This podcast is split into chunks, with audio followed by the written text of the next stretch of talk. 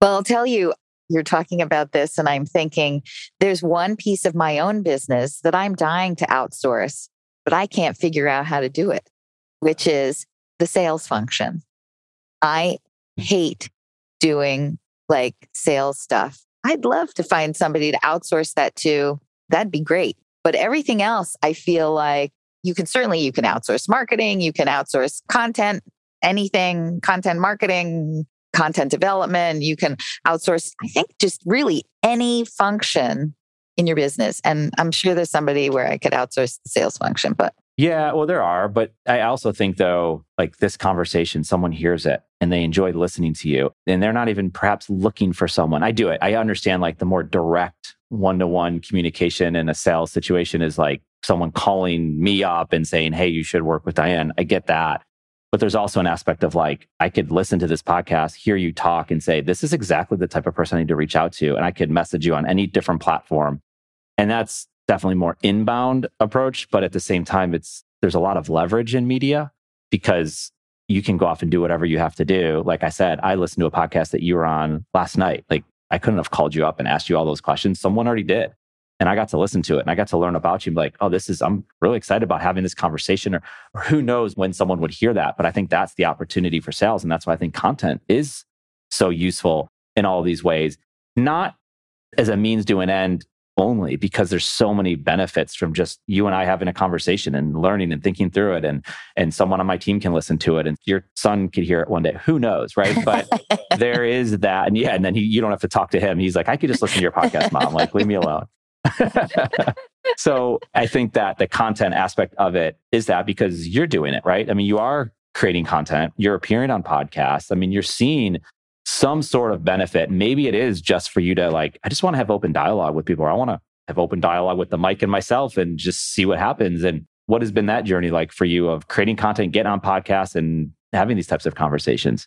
You know what? It's been a lot of fun. So, we talked earlier about me keeping my business small and just me and wanting to be a parent. I'm in the phase now where I became an empty nester right before the pandemic and decided, okay, it's time to grow the business. And so I'm doing these things that I advise my clients to do. The cobbler is making shoes for herself. Right. right. There you go. Whatever. Yeah. that was a stretch. There. Yeah. No, I got you.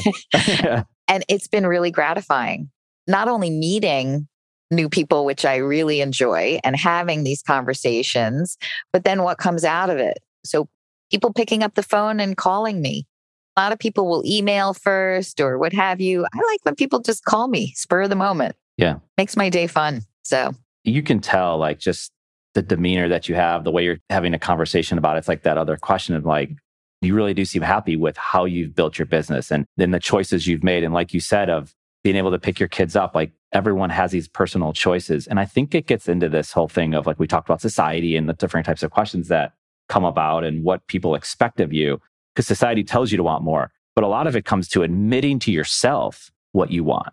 Like, yeah. this is what I want. I want to be able to pick my kids up. Like, someone could judge me for being in line at carpool and be like, shouldn't they be at the office or why aren't they at the grocery store at this hour? And all these things. It's like, what's it to you?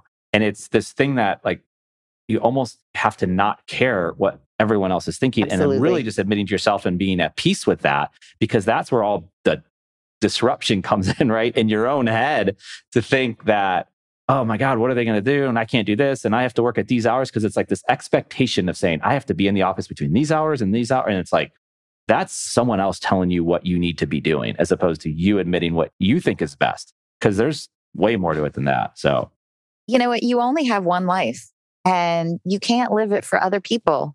I mean, that's not to say that you live in a vacuum or anything, but other than the people you care about who are close to you, you can't care about other other people, what society thinks. Or when somebody asks how many people work for you, letting that somehow invade your thinking or your self-worth or that's baloney. That's other people's stuff. That's not related to you and your goals and what you want. And so the whole idea is yeah, what makes you happy? And what do you want to achieve?